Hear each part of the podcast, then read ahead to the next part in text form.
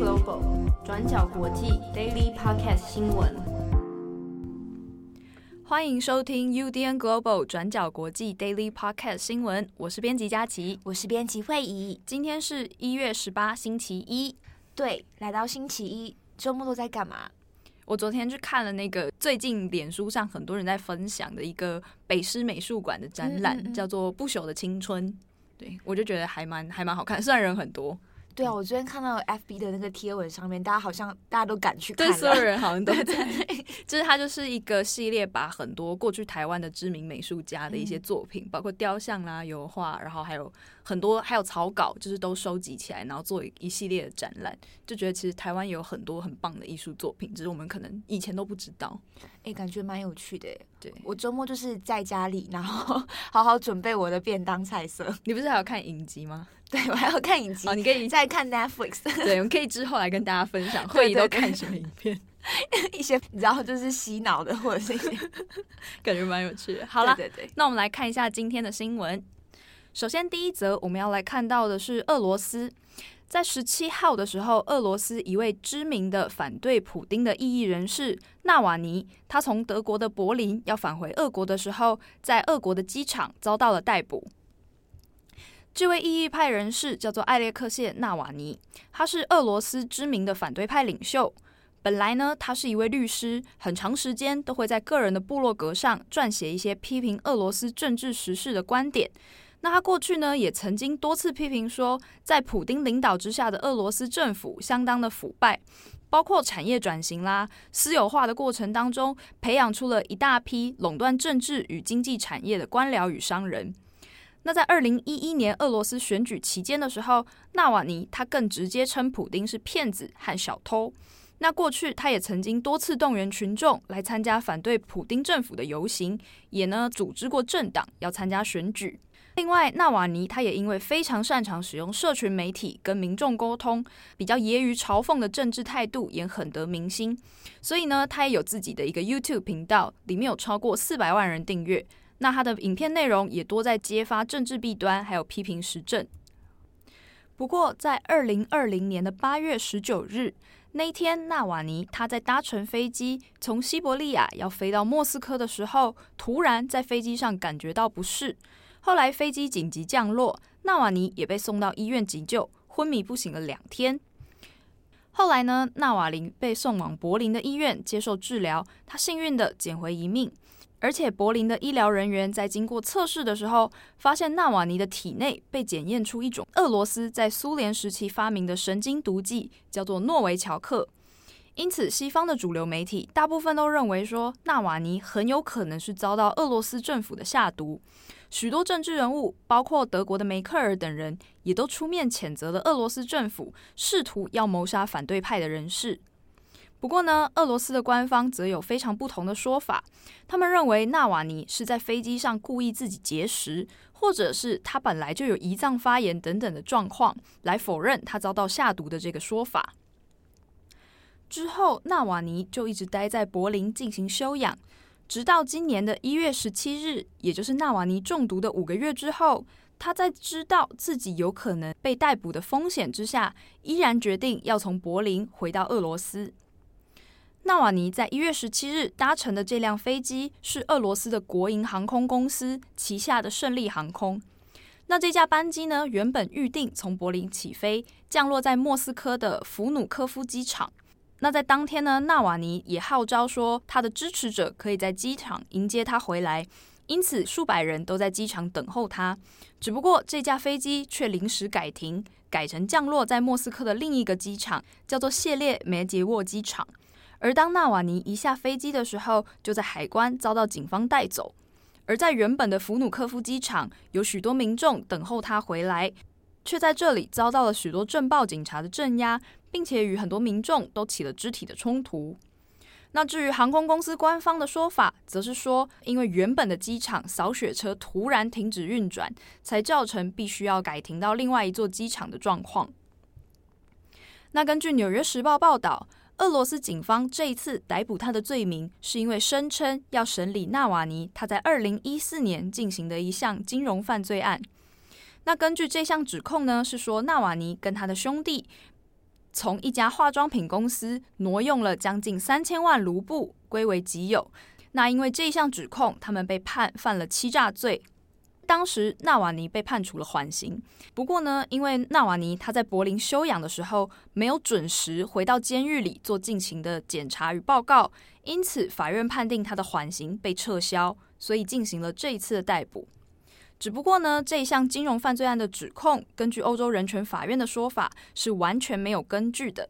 另外，在过去，纳瓦尼他也曾经很多次因为各种大小不一的罪名，遭到政府的关押跟软禁，像是挪用公款啦、承包学校的午餐但是贪污啦，或者是偷窃国有林地啦等等。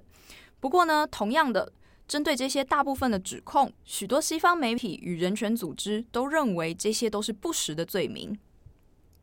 那至于其他国家的意见方面，针对这一次的逮捕，有很多的组织还有国家元首都已经发出了谴责。像是欧洲理事会主席米歇尔，他就在推特发文说，纳瓦尼才刚抵达莫斯科就遭到逮捕，是令人无法接受的。他也呼吁俄国当局应该立刻放人。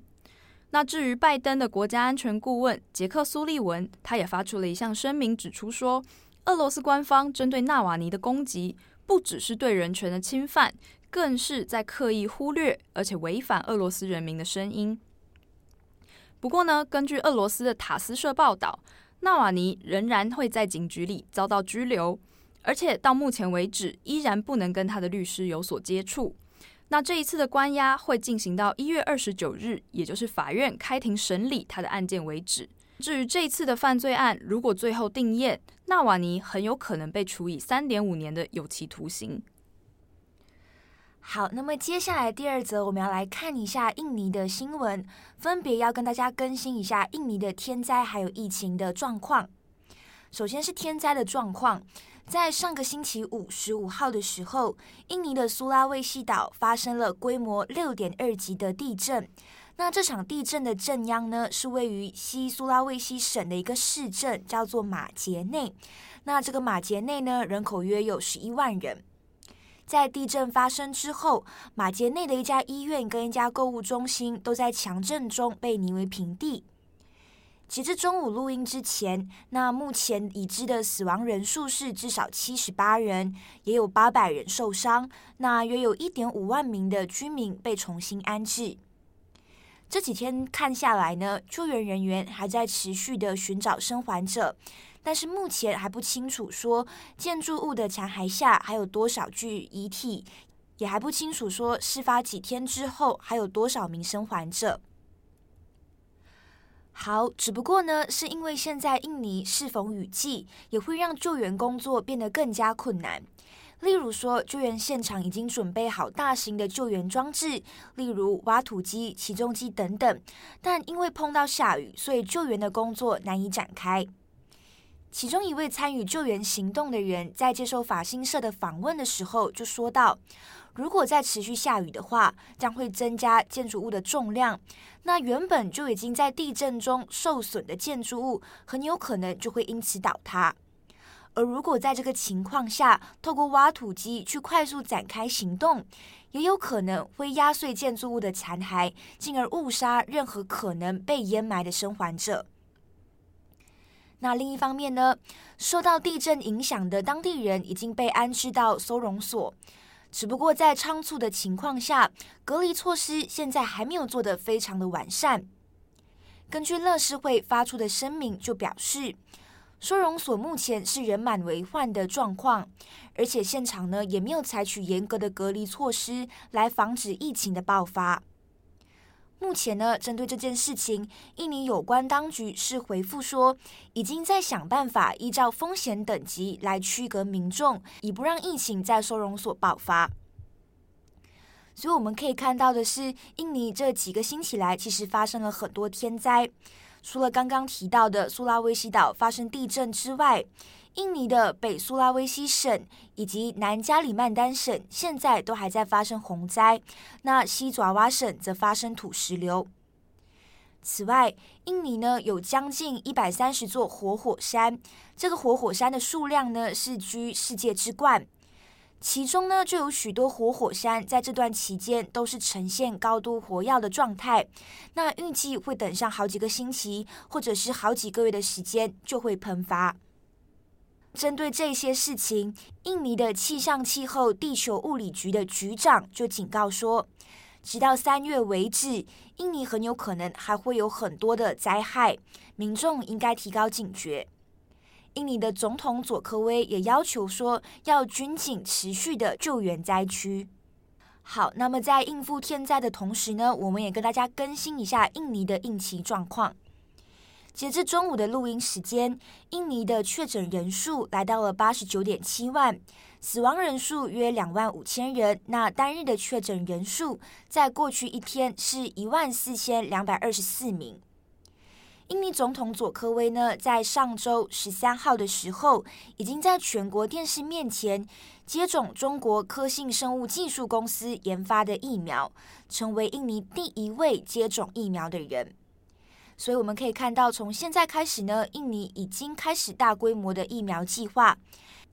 只不过呢，印尼的采取的策略跟其他国家有点不一样，那就是印尼优先决定让十八岁到五十九岁的工作年龄人口优先施打疫苗。这更像是美国或者是英国采取的策略不太一样，因为这些国家呢，主要是优先让老年人、医护人员或者是安养院的老人们优先先去做接种。但如果从印尼政府的角度出发的话，印尼政府呢会这么做，主要是希望说，给因为需要工作而频繁移动的工作族群可以迅速免疫，进而快速振兴印尼的经济状况。那针对印尼政府采取的这个策略，专家们都有不同的说法。像是有些专家就认为说，呃，年轻的上班族需要通勤，那你的社交活动也比较多，所以透过帮这一些工作的族群优先施打，可以更快的去降低社群感染，然后尽快的让印尼的经济可以恢复到原先的水准。但是呢，也有专家对此是表示怀疑的。这些专家就认为说，就算已经接种了，但是不代表说这些已经接种的人士不会把病毒传染给其他人。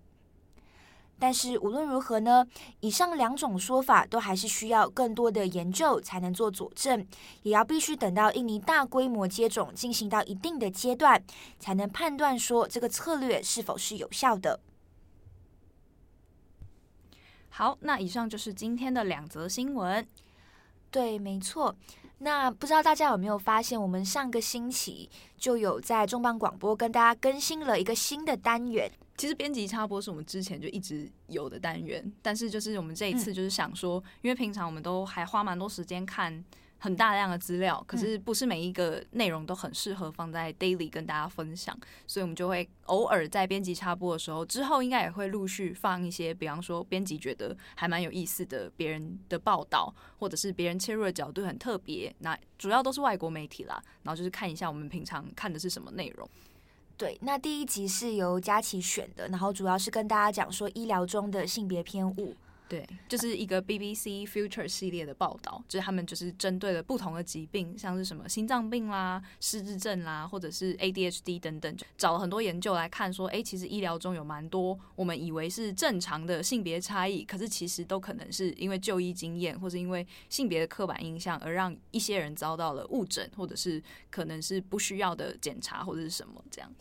对啊，我觉得也蛮受到鼓励的，就有收到一些听友的回馈，说觉得哎，这个单元或者是这个选题就是选的非常的好。对，因为这个系列其实我一直觉得台湾应该也有蛮多人在做类似的研究，就是可能比较医疗史或是医疗社会学的角度，应该也会有人在做。所以我当时看到这个就觉得很兴奋，就是一定要跟大家讲，对，就是国外也有这样子的系列报道，就是 BBC 做的，就很推荐大家可以去看一下。对对，所以大家如果可以的话，也可以去听一下重磅广播，就是编辑插播佳琪选的这个选题。那另外呢，这边也要跟大家讲一下，就是我们上周四就是在 Daily 的，就是新闻里面，然后有跟就有一些听友们反馈说，哎，佳琪是不是身体不舒服？为什么一直在广播里面就是卡词？还有人说编辑佳琪卡词好可爱。对啊，为什么竟然会觉得很可爱？好啦，其实这是我们目前，因为目前的 Daily 制作过程主要都会是我跟慧仪来负责。嗯那我们最近也是因为就是想说试一下不同的剪接的一些，所以在伊索比亚那一支 daily 上有一点。剪接上的小瑕疵，对对对对对，很不好意思啦，先跟大家说拍 C，。对，真的很抱歉，但是也很谢谢，就是听友们还是持续在给我们鼓励。对，收到意外收到很多很多那个鼓励。对对，意外收到很多关心，我们接下来会在更好的或者是更专业的去呈现 daily 这样子。对，而且这一次的那个剪接也是已经把更新的版本更新上去了。对。嗯对，已经更新上去了，所以对大家不用担心，我们没事。也很谢谢大家啦，真的是觉得太感人，对我们也是有很多的包容。好，那以上就是我们今天跟大家分享的新闻。然后大家就像刚刚讲的，大家可以去听一下我们的重磅广播。那除了编辑插播佳琪选的选题之外，还有上周是更新拼多多中国电商公司的。那这边也可以顺便跟大家补充一下，就是中国的一个就是外送平台叫饿了么，就这两天有一个职员就是自焚。哦，对对对，就过去这个饿了么在呃一月初的时候，也有员工就是在送食物的过程中猝死，嗯、然后这两天又发生员工就是因为。过劳拿不到薪水的问题，所以那因为他家里有孩子刚要上大学，然后妻子又癌症什么的，所以又被拿不到薪水的状况下有点绝望，然后到时候自焚。那公司有什么样的回应？二妈这边是说他们会付他的医疗费用，但是就是还在持续观望这一些状况。对，所以想要了解一下初步的状况，也可以去听一下，就是拼多多那边也是发生了员工猝死的事件。对，就是上周的重磅广播。嗯嗯。好，那以上就是跟大家更新的新闻。我是编辑惠仪，我是编辑佳琪，我们下次见，拜拜，拜拜。感谢大家的收听。想知道更多深度国际新闻，请上网搜寻 Udan Global 转角国际。